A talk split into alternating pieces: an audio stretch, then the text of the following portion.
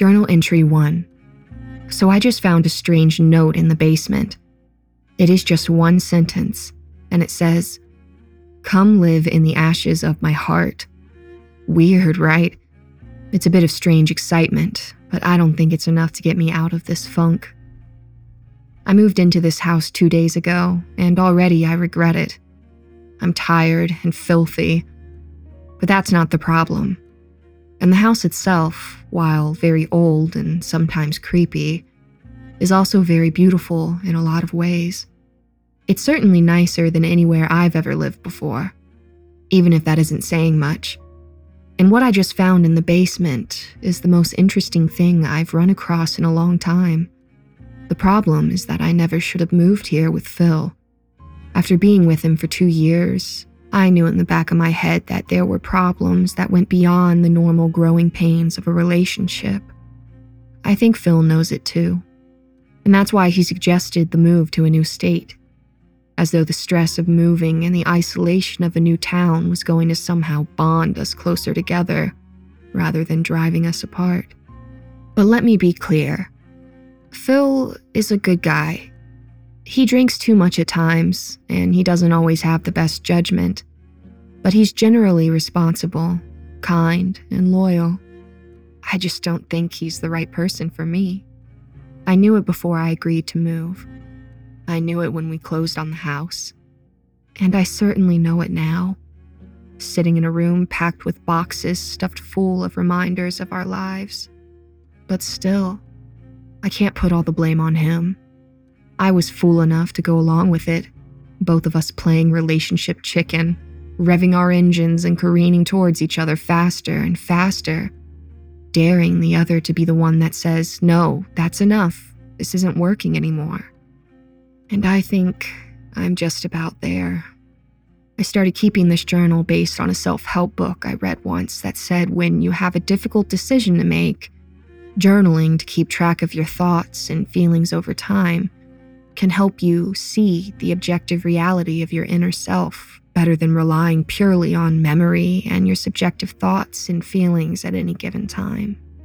So that's what I'm going to do for the next few days. And when I look back at it, if I'm still feeling like I do right now, I'm going to tell Phil it's over. But back to what I just found in the basement. First, you need to understand that when I say this house is old, I mean it is old.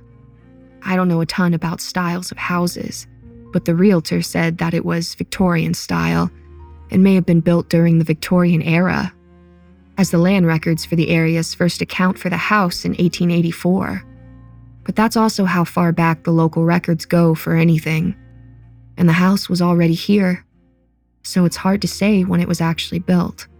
In any case, like I said, the house is beautiful it's made out of light gray brick with dark gray fans of shingles draping the various peaks and curves of its roof, like the feathers of some large, wintry bird.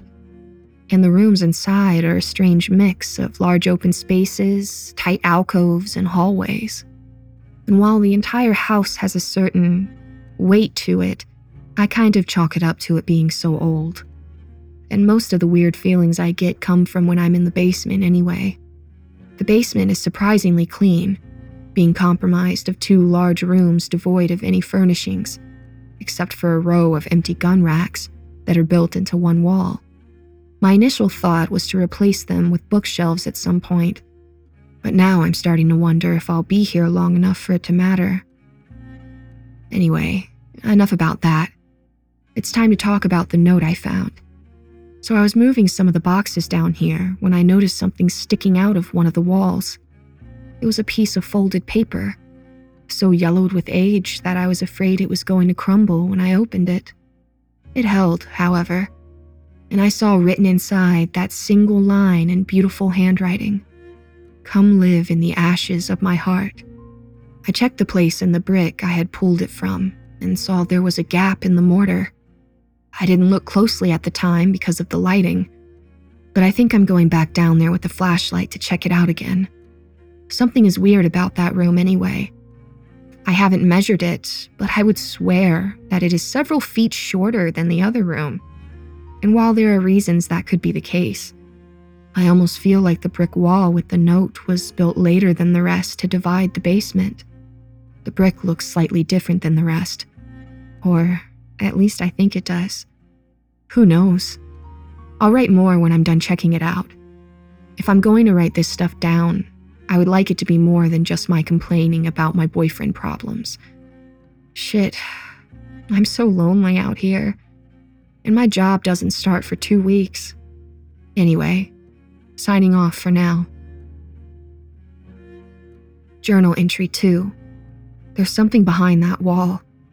I went back down there, shined a flashlight into the gap in the mortar, and it goes all the way through. The hole was too small for me to see and shine the light at the same time, so I got a screwdriver and poked out some more of the mortar until I could remove the brick.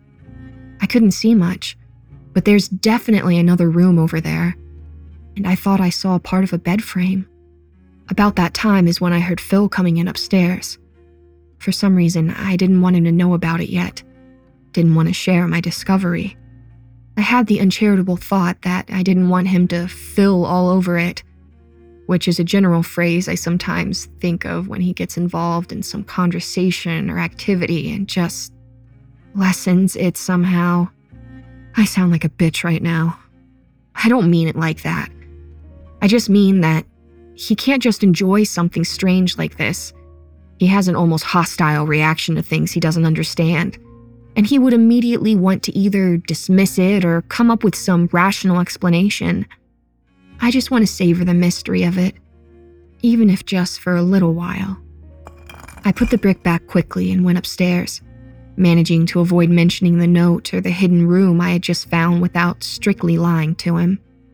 I'm writing this before heading to bed, and I already have plans to go buy a sledgehammer in the morning. I'm going to see what's in that room. Journal entry 3. So breaking down a brick wall, even an old and slightly crumbly one, is harder than I thought it would be. I kind of assumed that since I had so little trouble getting the one brick free, the rest would crumble in pretty easily. But not so much. I went to a local hardware store and bought a small sledgehammer, avoiding the cashier's chipper questions about what a little lady like myself was going to use such a big hammer for and when I got back to the house, I went to work on the wall immediately. The biggest problem wasn't swinging it. It's heavy, but I'm in good shape, and I made sure I could swing it well before I bought it. The problem is the vibration. Every time it hit the bricks, shock waves went up my arms all the way to my shoulders. I put on some gardening gloves I rooted out of a box in the garage, and it helped a little, but my hands were still buzzing and numb by the time I was done. Still, after a little over an hour, the wall was about a third gone, which was more than enough to let me in and allow in more light. I'd also picked up a small electric lantern at the store, and when I turned it on, it sent a wash of cold, white light out across the dark contours of the hidden room. What I had seen before was a bed, a rusty iron frame bed with a thin mattress that was half black with rot. Next to the bed was a wooden nightstand that contained a few candle stubs and holders on small plates. And against one wall was a cedar chest with what looked like some kind of leather bound notebook sitting on top of it. My heart was in my throat at this point. I'd either found an old bedroom that had been walled up without ever being cleaned out, or I'd found where someone had been imprisoned at some point. I considered calling the police, but there was no sign of a body and there was such a sense of age and musty disuse here that I felt sure that any victims, if there were any, would be long gone by now anyway. I was doing another sweep of the room with the lantern and my flashlight when I saw the shape of a man. I screamed, dropping the lantern and backing toward the opening in the wall. Then I realized what I was seeing wasn't an actual man. It was the silhouette of a man painted, or burned into the far wall. My breathing still quick and painful. I looked around for several moments to make sure that I wasn't mistaken, and there wasn't some stranger in that abandoned room with me. But I saw nothing. Bending down, I got the lantern and gave a quick peek to the empty space underneath the bed and nightstand table before standing and walking to the silhouette. Up close, I could see that it looked less like paint or burning, and more like a form of mold or rot, though it was still undeniably in the shape of a man, half a foot taller than myself and half again as broad. When I reached out to touch the black area where its chest would be, the wall had a slight sponginess to it that made me pull back my finger quickly. Wiping my hand on my pants, I went over to the chest and sat the leather book aside. Inside the chest were clothes, most the size for a man, though some towards the bottom did look somewhat smaller. All of them were in surprisingly good condition, particularly given how old fashioned they looked. I felt a strange kind of guilt going through those clothes, as though I was prying into the private world of a stranger. I guess in some ways I was, but time had made the point moot all the same. There was nothing left but this dark room and a handful of belongings left behind. And of course, that book. I picked up the book and stepped back into the main part of the basement where the light was better. The book seemed to be pristine, with signs of age, but none of mold or decay. There was a leather cord tying it shut. As I gently unwound the cord and opened the book, I could smell not only the leather and the pages, but I imagined I could smell the owner of the book as well. A masculine smell. A good smell that made the experience of holding the book and seeing the words written on the first page more personal, more powerful than I can really describe. The handwriting was the same as the note I had found stuck in the wall. It said, The Last Testament of Justin Paring, completed June 12, 1909. May this find its way into kinder hands than I have known. I'm about to start reading it, and I will try to transcribe it here as soon as possible. This feels so important. I'm going to have to explain the room to Phil when he sees the wall, but for now at least, this book is going to stay a secret. Until next time, journal. Keep my secrets for me. Journal entry 4. As I write this, I am a 21 year old man of what I believe to be sound mind and firm spiritual foundation. Despite what I have been told over these last eight years, I am not insane, and I am not possessed by the devil or any of his lesser imps. To the contrary, even now I hold much love in my heart, with no small portion still being afforded to my tormentors. My parents and brother, though many of their acts would aptly be described as evil, are not bad people Misguided and fearful, yes, but I do believe that they still have goodness in them. I am given food and water, candles, and occasionally a book to read or some scraps of paper to write upon. I have developed a persistent cough in the last year, and I fear that lack of sunlight and the pervasive dampness of this sealed away space are slowly doing damage that time and medicine may not be able to reverse. I know I get sores at times from my infrequent ability to bathe, and the twin stenches of myself and the waste bucket in the corner are imperceptible to me now. I try to separate my hate from my situation from those that caused it, and most of the time, I think I succeed. My hope is that writing this will help further. I turned 21 two weeks ago, and as a gift, my brother John gave me this notebook and a new set of Waterman safety pens. I didn't know such a thing existed, and it is truly wonderful to have such a convenient writing tool.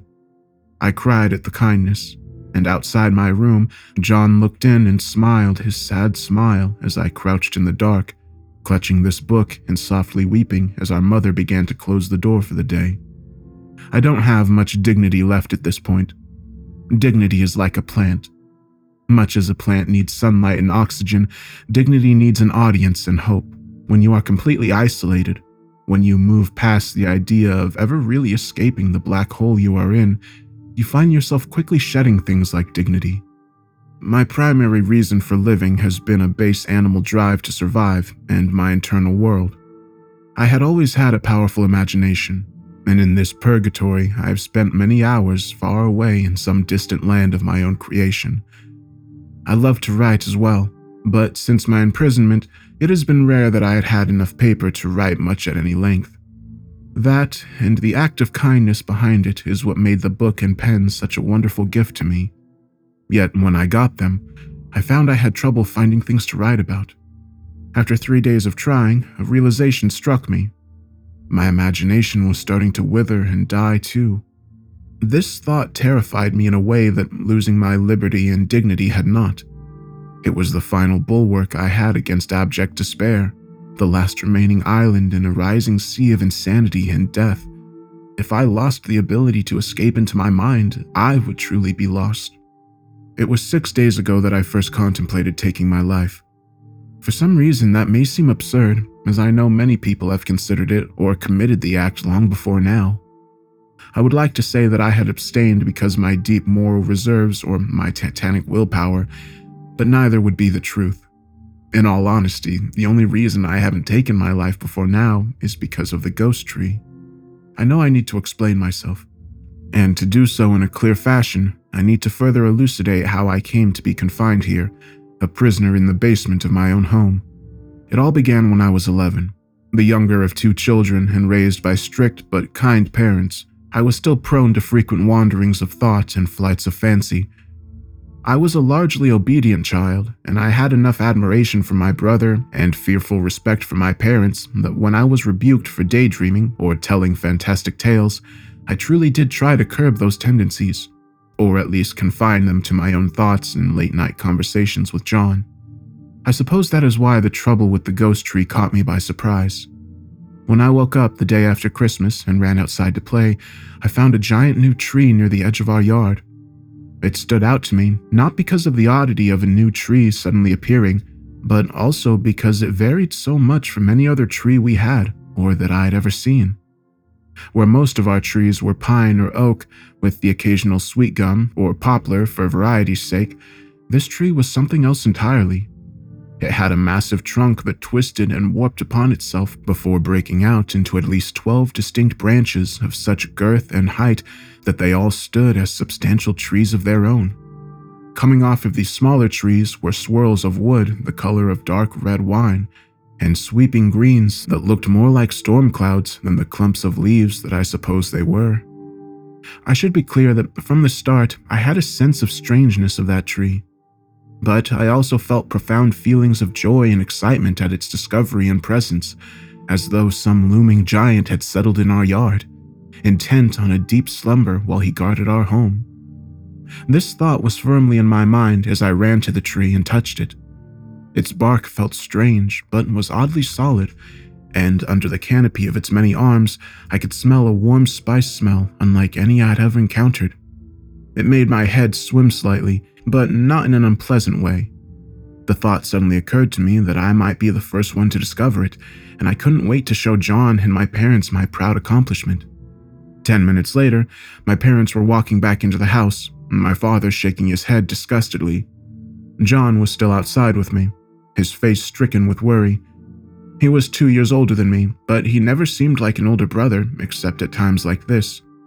It was the look he would get when he was afraid I was going to get in trouble, or when he couldn't understand something I was talking about, at which times he politely assumed that what I was saying was somehow wrong. I hated that look, but I understood it now. None of them could see the tree. In the two years that followed, I would occasionally bring up the tree to them, and each time I was met with greater anger and rejection. I was told that I was to give up these childish games and fantasies, that my behavior was continuing to deteriorate, and I needed to start showing signs of growing up and becoming a man. Finally, my father, not the most emotional of men at the best times, struck me across the face one afternoon. He had tears in his eyes when he did it, his voice carrying a note of raw desperation as he gripped my arms and gave me a light shake. He asked why I persisted with this tree story and what they had done wrong for me to become as I was. Didn't I care how I upset my mother? Didn't I care what people in town said about my strange ways? What was I to say? His words would hurt far more when I was 11, but I was growing thicker skin due to the regular sharp words and scornful looks. Still, it did strike a nerve, him accusing me of not caring, of being so thoughtless all while they blindly punished me for being able to see something they cannot. So, out of frustration and anger, out of a need to end the debate and the accusations once and for all, I did one thing I always held off from doing in anyone else's presence. I climbed the tree. I heard my father yelling for me to stop whatever I was doing, but even from his vantage on the front porch, I was only two feet up before he could tell at a distance that I was no longer touching the ground. His voice died in his chest, but it was too late. I was now four feet up, and the earlier commotion had brought out Mama and John. I was focused on climbing the familiar bark of my special tree, the strangeness of scaling it during the daylight hours, or for an audience not lost on me, but of secondary importance. When I heard my mother let out a scream, I almost lost my grip. I shifted my feet and leaned against the nearest branch for a moment, catching my breath and my bearings. Turning to glance back at the house, I saw all three of them staring at me with abject horror. I considered going back down, but no, it was time for this to be done. So I continued to climb until I was over 30 feet up and perched like a raccoon on one of the tallest branches that could support my weight. It was strange, but despite my general dislike of heights, I never felt scared climbing that tree. It made me feel invigorated as though I was taking part in some secret ritual of nature that was replenishing my body and soul. At the top, I took a moment to take in the sprawling land around us in the fading afternoon light. It was so beautiful. With more than a little reluctance, I turned my eyes back to my family, who sat huddled and broken on the front porch steps, my brother and father still watching me while my mother wept softly into her hands. I had always imagined their reaction being something like this. To them, I suppose it looked like I convulsed and leapt my way up a tower of nothing. And now I sat perched in midair. I tried to give them a comforting smile, but I couldn't quite manage it, and they likely couldn't have seen it anyway. Instead, I planned to go down and explain to them that I was not making up the tree, and that just because they couldn't see it didn't mean it was imaginary or something to fear. Things went rather differently. As I made my last careful movements back down to the earth, I felt a rope around my neck. I grabbed at it, losing my balance as I was tugged off my feet. It was John and my father. I fought, but it was a short contest. I tried to explain, but they would hear nothing more from me. I was locked in the basement that night, and by week's end, this room had been constructed, and I was told it would be my new home until I was released from the devil's clutches, as they said. I found all of this terrifying, of course, and I screamed and cried to be released, but it was no use. In the back of my mind, I also found it all very strange. And upon reflection, I find it even more so. My parents were religious people, as were John and I, but not overly so. I'd never known my family to be prone to bouts of overzealous piety or religious hysteria. And while I had no doubt that what they had seen when I climbed the ghost tree was disturbing, I would never have thought them capable of anything approaching this the abject abandonment and imprisonment of their own child. Yet, I have no clear alternative answer for the past eight years. Their determination has never wavered, and I have never seen any real sign of hope from them that they would reach a point where they would release me. Rather, they move about like corpses or hot air balloons floating on the buoyancy of sad acceptance and insane conviction. They go through the routines and rituals of caring for me, the minimal amount that is required, but I imagine they try their best to forget about me the rest of the time just as I can feel my memory of the world and all its colors and smells and sources of joy and imagination fading from me, I can only imagine I have faded away from the world, a ghost haunting the lowest chamber of this house and my family's minds. And as I have said previously, it was my knowledge and belief in the ghost tree that sustained me through all these dark years. The feeling that it was special, that it had somehow picked me, and that the magical connection between myself and it would bear more fruit than me dying in this makeshift cell. But still, I felt the last candle of even this secret hope guttering low. And then I saw the root poking through the wall. It was a tiny thing, three feet up the back wall of my room. It was impossible to see in the dark and easy to miss in the candlelight. When I saw it and recognized it as a root from the tree, I felt a thrill of excitement run through me. Reaching out a probing finger, I touched the tip of it gently and gasped at the rush of energy that shot through me at the contact. Images and sounds flooded through my mind, and I felt a vitality return to me that I hadn't known since my family had first betrayed me. My finger had come away from the root at the shock of that first touch. When I reached towards it again, I saw the root move to meet me. Holding my finger to it the second time was less shocking, but no less profound. I felt my mind drifting as my eyes lost focus and my breath slowed. I was sitting on the edge of my bed, leaned forward with an index finger touching this strange plant, and as I watched, the wall in front of me seemed to melt away. It was no longer a brick wall, or even the bare earth behind it. Instead, it was a large tunnel a foot taller than I was, wreathed in roots from the ghost tree and filled with the sweet smelling breeze. The smell was the most powerful part at the time, as though my body and mind were so starved for air that wasn't rancid and stale that the breeze from the tunnel sent me into a deep state of euphoria. I stood and walked into that tunnel without hesitation, unaware of where I was going, but resolute in my determination that any place had to be better than the one I was leaving behind. As you might imagine, I had much to learn. Journal entry 5. I've learned and experienced a lot more since I started transcribing Justin's book. And this record is quickly becoming more of an insurance policy for my safety than an outlet for some kind of relationship angst. I think I might be in real trouble here, and I don't understand what's going on. But before I go further into that, I will post the last portion of Justin's writings and then come back after to explain what has happened since I first read it. When I entered the tunnel the first time, I walked for what seemed like hours. The path would slant up and down, wind this way and that, but the strangest part was that I never grew tired, whether it was just my exacerbation at finally being free of that room or something suffusing the sweet air I was breathing.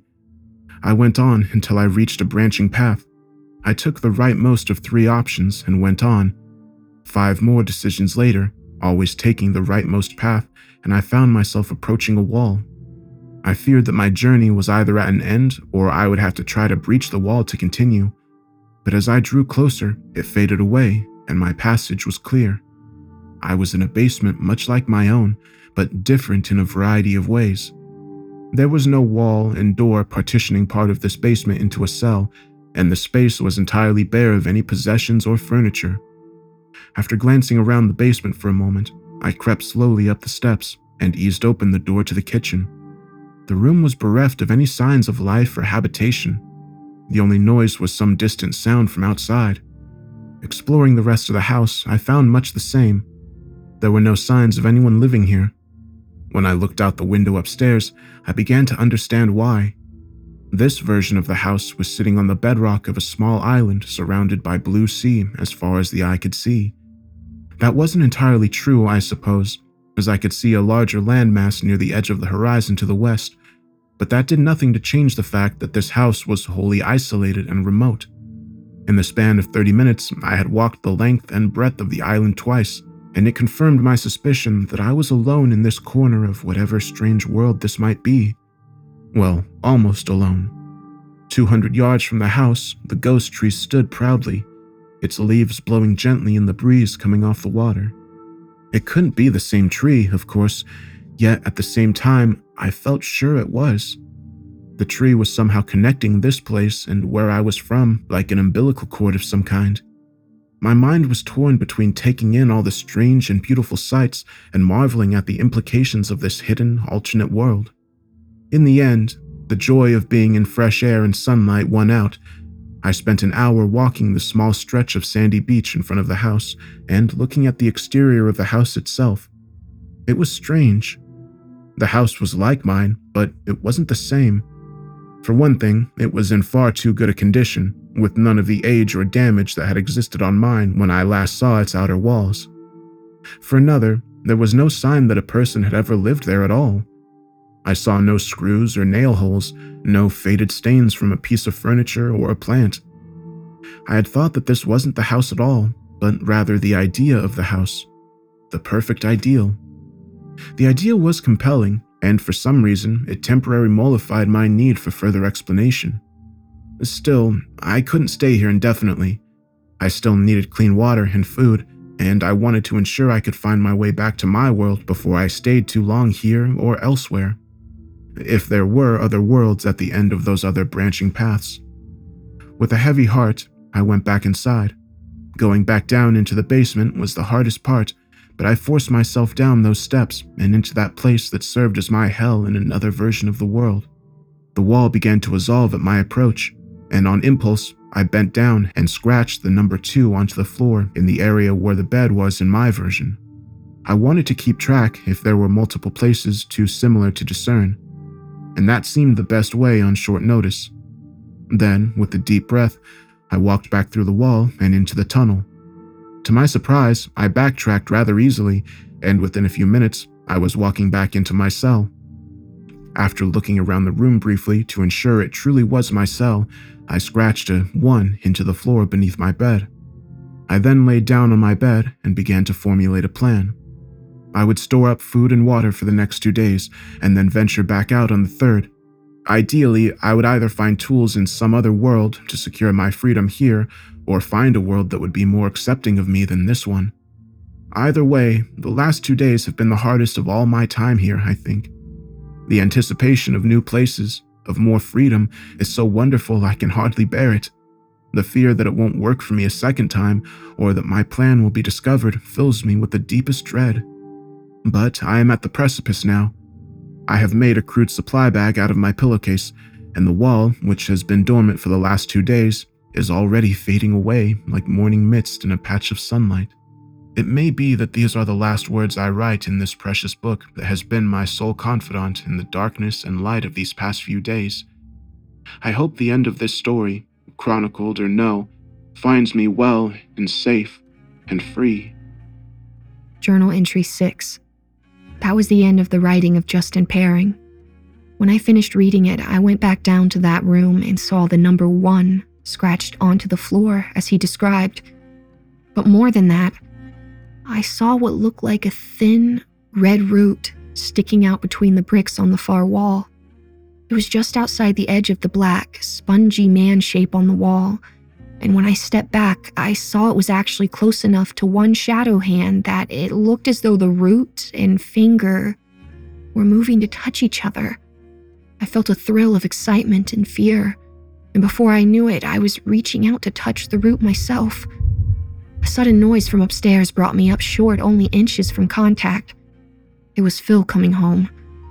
Still determined to not share what I'd discovered, I hid the book and went up to greet him trying to spin vague tales of unpacking and home improvements while counting the hours until he was asleep and I could think what to do next. Ultimately, I decided it was a good thing that Phil had interrupted me. I needed to learn more about all of this before I made any rash decisions. I started by asking Phil for the name of the real estate agent that had sold us the house. I'd been present for the signing of some paperwork at the end, but I had never dealt with the agent but Phil told me that there was no agent. He had bought the house from an estate administrator who had listed the house online. That was strange because I felt sure he'd mentioned an agent before, but I couldn't say for sure. He asked why I was wondering, and I made up the excuse that I wanted to know if the old owners had the names of specific paint colors they'd used in the house. In typical Phil fashion, he accepted this without further argument and finished getting ready for bed. The next day, I went to the library, which, unlike every movie or TV show I've ever seen, was grossly unhelpful in finding out any details about the creepy old house I was living in or the prior owners. I was running out of ideas when I passed a sign that said Historical Society. It was apparently a quasi museum to local history, though its small size and overwhelming devotion to old farm equipment and pictures of the main street 50 years earlier didn't give the best impression of depth or breadth. Fortunately, the woman that ran the place was very friendly and knowledgeable. She said that her great grandmother had actually been a distant cousin of the Paring family. They were an odd bunch, to be sure, kept to themselves, especially as the boys got older. Then people started noticing that Justin was nowhere to be found. Never came to town or went to church anymore. But it was a different time back then. People tended to their business more and they weren't going to ask questions if they didn't have to. Rumors were that Justin had run off or died and the parents just couldn't take it. So, nobody ever saw Justin again? I felt a mixture of sadness and relief welling up inside me. Sadness that Justin's terrible life had been real, and relief that he might have finally escaped it to a better place. She shook her head. No, but then the rest of the family didn't last long either. One night, someone came in on them and killed the parents and the brother. Or at least that's what people figured. There was blood and they were all missing, though no bodies were ever found. I couldn't help but feel some grim satisfaction that they were punished for how they treated Justin. Whatever he did to them, it wasn't enough. But the woman was frowning now. I could have sworn I had a picture of them. I know I did. I swear, this is going to drive me crazy until I find it. She looked up from talking to herself and patted my arm with a smile.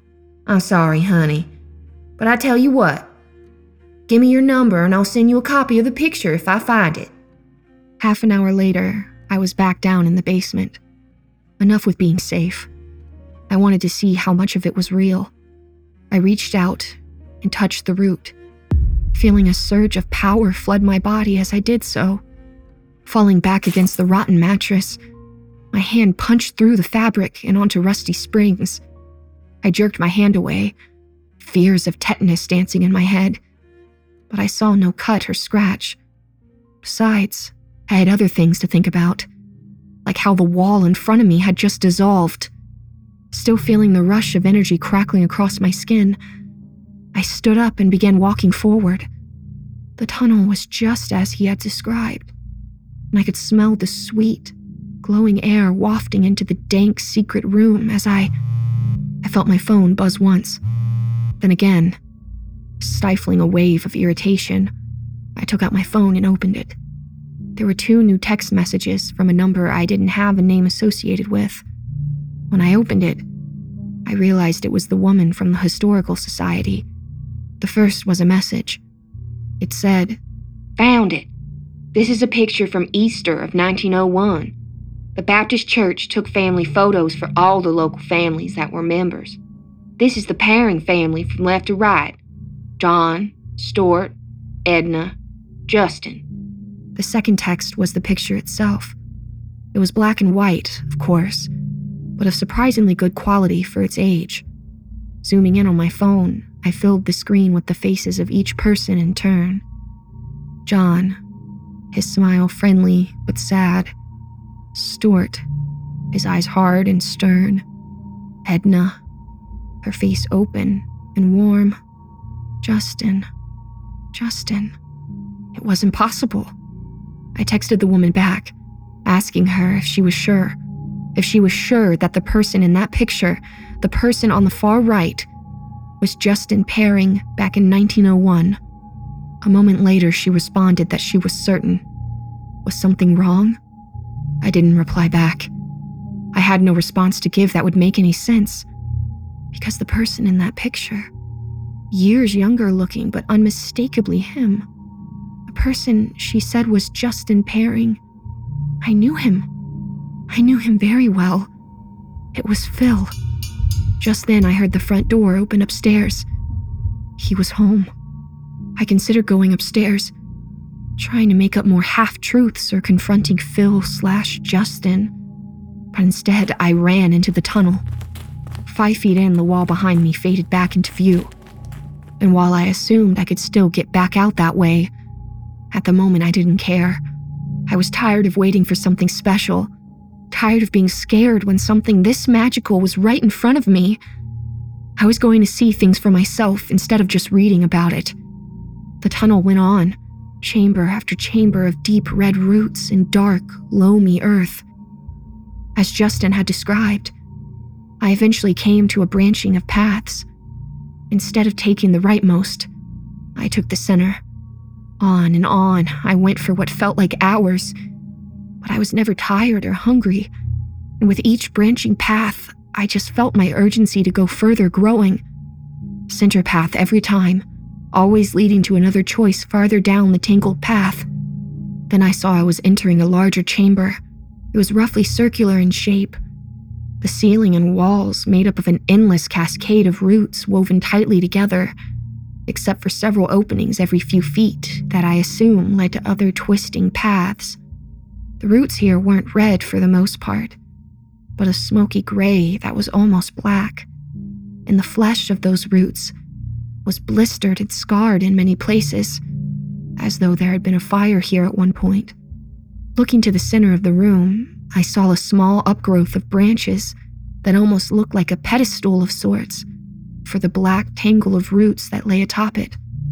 If I had to guess, I'd say this is where the fire had started.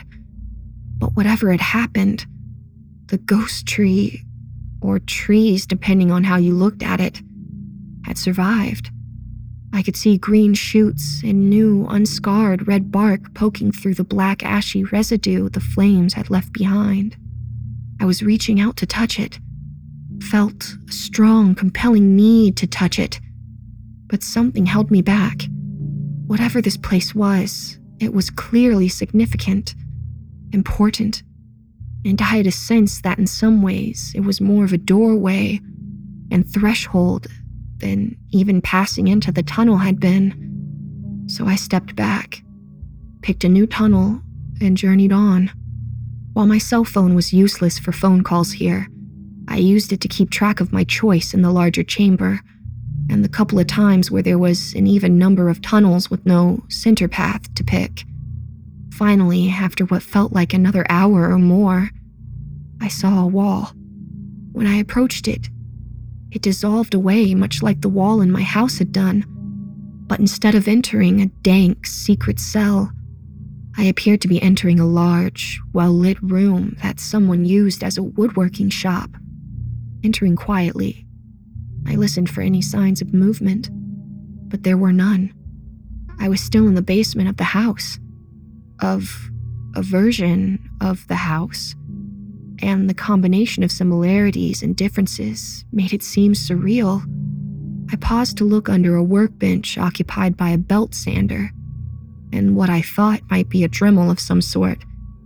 And there was a faded 43 scratched into the floor where the bed was in my version of the house. Going into the other room, I saw it was some kind of media room, though what I thought must be the television was simply a large pane of either glass or plastic suspended from the ceiling by two braided wires. I had no idea how something like that would work, but I supposed it didn't matter. It might be the least of the differences in this world. I crept up the stairs and eased open the basement door. And as it swung open, I saw two men sitting at a table eating cereal. Or rather, they had been eating cereal. Now they were staring at me, what the hell? One of them bellowed as he stood up. Who the hell are you, lady? His expression a dangerous combination of fear and anger. The other man was trying to calm him down, but he wasn't listening. I slammed the door back shut before he reached it and ran down the stairs two at a time, desperate to reach the wall and terrified that it might not open for me this time. But the tunnel was ready and waiting, and as I passed into it, the wall closed behind me, protecting me. I stood there for a moment, hands on my knees and breathing heavy, more out of fear and adrenaline than exertion. I had to be more careful. I never knew what I was going to be getting myself into, and I had to be ready. I debated heading back then. I could get proper supplies and then head back out to explore more worlds with more than my cell phone and determination. But I finally decided I would give it one more try first. I backtracked two junctions, then took another path. This time, the tunnel went on for quite some time, and after seven more choices, I found myself at another wall. The basement I entered was pitch black, and I gave a shudder as I crossed over into it with my cell phone's flashlight app acting as my only source of illumination. It was freezing here. I almost turned back, but then I spied a number etched onto the floor 71. For some reason, that made me want to go on. I needed to see more of what Justin had seen, try to understand more of what he experienced before I confronted him. He had obviously been lying to me, possibly trying to trick me into something, and I didn't want to go into that conversation with nothing but his old writings to guide me. So I went forward very slowly into the rest of the basement, holding up my little phone like a guiding star as I pushed through the cold darkness. I listened at the top of the stairs for a couple of minutes before deciding it was probably safe to open it. When I did so, I saw the house was totally empty, much like Justin had described in his trip to the house on the island. I also realized that while the house itself was dark, there was a faint blue glow coming through the windows. My first thought was that I was in a world where it was late twilight or early morning, but when I approached the window over the kitchen sink, I saw I was wrong. I was in a cave. The house, as strange and impossible as it seemed, was sitting in some kind of massive cave. I went to the front door and opened it. The air was even colder outside, and while there were no distant sources of light, the air was saturated with a soft, blue glow. It reminded me in some ways of the light in the tunnels of the ghost tree, but instead of being comforting, it filled me with a vague and terrible sense of dread. Still, I wanted to see this through. I left the front door open for a quick escape and walked a few steps further into the cave. It was an enormous cavern, and in the distance, I could barely make out several dark spots that I assumed were tunnels leading to the other parts of the whatever cave system this was on whatever world I found myself in. I turned to my right and saw the ghost tree there, its red branches and green flowing leaves blowing in the currents of some breeze I couldn't feel. I felt a surge of happiness and familiarity at seeing it, as though I had run into an old friend, and I found myself heading toward it. Then I noticed the bodies stacked at its base, perfectly preserved. Twenty bodies or more were stacked at the tree's base and my first thought was that it was some kind of strange offering by whoever or whatever lived here. Then I saw the black lines of corruption that traced itself from several of the bodies to the trunk of the massive tree. The bodies were poisoning it. I saw the distended belly of one of the bodies shift, or something inside of the bodies was poisoning it. I took a step back, taking in more of the details of the cavern I had stupidly decided would be good to explore. There were more bodies at different spots along the floor, some with swollen, shifting stomachs, others looking as though they were simply taking a nap. All told, I saw over a hundred bodies in the dim gloom of that unending indigo light. And among all those bodies were numerous lines cut into the stony floor, almost as though they had been cut with a blade or saw. What do you offer as tribute for your need, traveler? A voice echoed in my mind like the high tones of a church bell. Intelligent and feminine, it carried an undercurrent of inhuman emotion that could have been a cousin of anger or amusement, or both. I spun around looking for the source.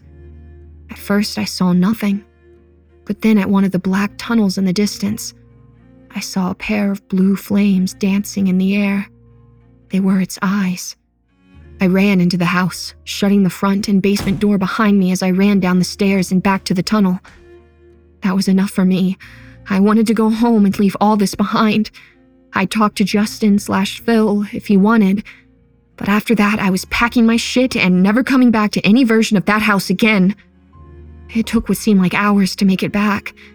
I found the way easily, and even when I ran across that central burn chamber with its multitude of paths, I picked the right one without hesitation. But it still felt like it was taking forever.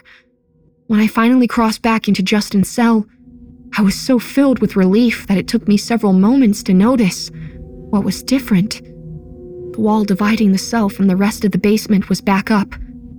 I had dismantled a large central portion of the brick wall that had separated Justin's room from the rest of the house, and that had all been replaced with new bricks, except for a small space two bricks wide and tall. It was just enough space for me to see Phil looking in at me. Hey there, honey. Been on a little trip, have you? Did you have a good time? I ran up to the wall, realizing in passing that the cell was now lit by a pair of LED lanterns on the nightstand and chest, respectively. He was setting me up in here. The bastard! Phil, Justin, whatever you call yourself, let me out of here. He smiled at me pleasantly. No can do, Buttercup. And even if I did, it wouldn't do you any good. You belong to the tree now. I felt it when it passed from me to you. I pushed against the brick angrily, but it didn't budge. Why are you doing this? I paused and added, I love you. His smile grew colder. That's real cute, you know. You know, you've been gone for an entire day. I only started working on the wall a couple of hours ago. Before that, I did some light reading, your precious journal. Taking a couple of steps back, he lifted my journal from a dwindled stack of bricks he had brought down for the job. You see, the difference between your journal and mine is that I had actual problems to write about. Well, that and mine is far better written. Jesus, I had a ninth grade education when I wrote this, and you have a master's degree. The modern education system really is shit. He shook his head before taking a deep breath. But no, I'm mad and hurt, and it's making me petty. Let me start over. He sat the journal back on the bricks and approached the hole in the wall. When I went into those tunnels, I was so happy and excited. I thought I was about to go on some magical adventure and live a life full of freedom and wonder. Instead, you know what I found? My mind was still racing for some way out of this, but I thought it was best to humor him for now. What's that? He wasn't smiling any longer. After traveling to over 200 different worlds, I figured out three things. One, many worlds are filled with people much like us. After a few dozen of those, I gave up on finding a world where people aren't largely selfish pieces of shit. Two, some of those worlds are much, much worse. Phil paused, cocking his head. Which ones did you go to?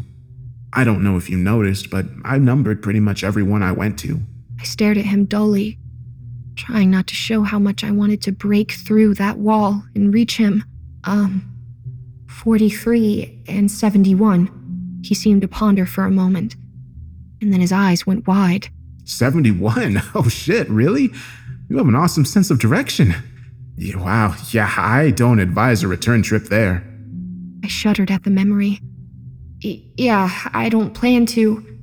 Look, I, I don't want to go anywhere anymore. Please, just let me out and I'll do whatever you want. Stay, go, I, I don't care. Just don't leave me in here. He was already shaking his head, and he actually looked sad now. No, I- I'm sorry, but no.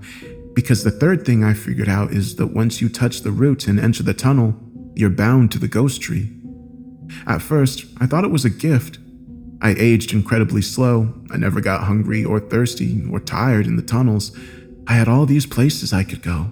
Phil shoved my journal off the brick pile onto the floor and sat down. But after a few months of that, I got tired of it. I found a world that seemed to be less terrible than most, and I settled down. I built a life there, fell in love. He put his hands in his lap, and I could see they were balled into fists. And then one day, I woke up in the tunnels, in what I call the heart room. I found my way back to my new world, my new life. But the tree wouldn't open the way. Eventually, I figured out that I had to go back and stay with it in the heart room. I couldn't explore any world during that time. What seemed like an eternity passed, and periodically I would go back to the tunnel I needed and still see it walled up until finally, it wasn't. I was so happy. I ran through into the basement, up the stairs, and set out to find my girlfriend, or any of the friends I had made. And then I realized 10 years had passed. He leaned forward, looking at me somberly. What it amounts to is this you can go and explore, but after two or three years, the tree pulls you back. And after that, you have to stay with it for five times whatever time you had on the outside. I don't understand if it's lonely, or if it needs us or something, or if it's just mean, but that's the rules. I started to say I was sorry, and he just raised his hand with a glare. Save it. I'm trying to explain as a kindness, so you don't start all this totally in the dark like I was. Don't push it. He waited a second and then went on. After I found out how much time had passed, I gave up on staying in that world. I went to exploring again, although without the hope of a permanent life somewhere. It didn't mean as much. I figured out what I'm telling you over the years. Staying for different amounts of time in different places, and after everything I saw, I realized something. I wasn't special. None of us are. I've seen multiple older versions of myself. They were all unremarkable. I've met people across scores of worlds, and there aren't more than a handful that stand out. But while that was depressing in some ways, it also gave me hope that I didn't have to be the one to bear this burden forever. I could find a replacement. As I think you may have figured out by now, I did away with my parents and brother too. It was during a dark time really early on, before I had found my new world and love, but after I had become despondent in my travels. I came back and killed them in their sleep, dragging their bodies into the tunnels for a reason that made sense at the time but is lost to me now. Years later, I came back and bought the house from the bank who was left holding it. Oddly enough, people hadn't been lining up to buy the old murder house with the creepy vibes, so I got it cheap. This was in the 1950s, and I've been sitting it out since, periodically coming out to try and find a good replacement. But it hasn't been easy. I figured out over time that you can't just knock someone out and pull them into the tunnels. You can't force them to agree to enter either. No, they have to voluntarily touch the root and enter the tunnel for them to be bound in your place. Of course, I didn't know that for sure until now. It was all guesswork. About 15 years ago, I decided it was no use, and I was better off trying to kill the tree, even if I died with it. So I came out, got a drum of gasoline, and tried to burn down the heart room. Yeah, I saw. He looked up at my words and grinned, giving a nod. It didn't look like it worked too well. His expression darkened, and he stood back up. No, no, it didn't. I think it hurt it, but I don't know if it can die. So I gave up on that and went back to trying to find someone I could get to take my place, if it was even possible. That's when you came along. Well, not you, but another version of you. My eyes widened. What are you talking about? He quirked an eyebrow. What do you think? Alternate worlds, alternate yous. Keep up. I met another version of you and got into a relationship with them. I got them to the house, but they weren't as curious and hardworking as you are. They didn't take the bait from my subtle hints or even me discovering the hidden room I had made there. By the time I was getting them interested, I was pulled back into that damn heart room. You should have given them a mysterious note. I knew I should keep quiet since I just made him angrier, but I couldn't help it. But this time, Phil was looking confused. Note? I didn't ever leave you a note. Oh, wait. What did it say? Come live in the ashes of my heart. You're saying you didn't write that? It was in your, or at least your old Justin handwriting. Phil shrugged. Honestly, no note from me. I guess the tree did that. Its attempts at being mysterious and ironic, maybe? I don't know. I wondered how you got on it so quick. I guess the tree was tired of me too, which is understandable. He looked away, his expression strange. Anyway, when I could leave the tunnels again, I came back here and found you. Sought you out, if I'm being honest. And you know, I actually loved you. I've been really conflicted this entire time if I could even go through with this. Well, He glanced down at my journal on the ground. at least before reading that. He turned around and grabbed up a new brick, scraping mortar into the space it was going to go. I started screaming for him to stop, but he didn't pause. After a couple of minutes, there was only one brick left out of place. I put those lanterns in there for you, and there's a backpack on the bed with food and water. I'd suggest you travel around, but be careful and mind your time limits. Don't get too attached to any place because you can't stay forever. And I left you a new journal on the chest.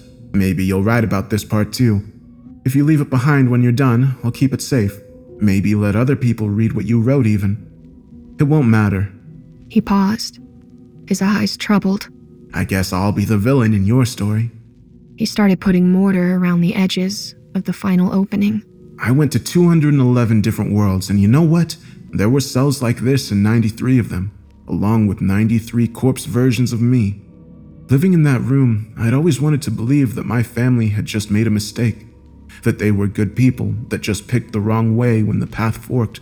But no, that's just who they are through and through. He put the last brick into position and started pushing it in.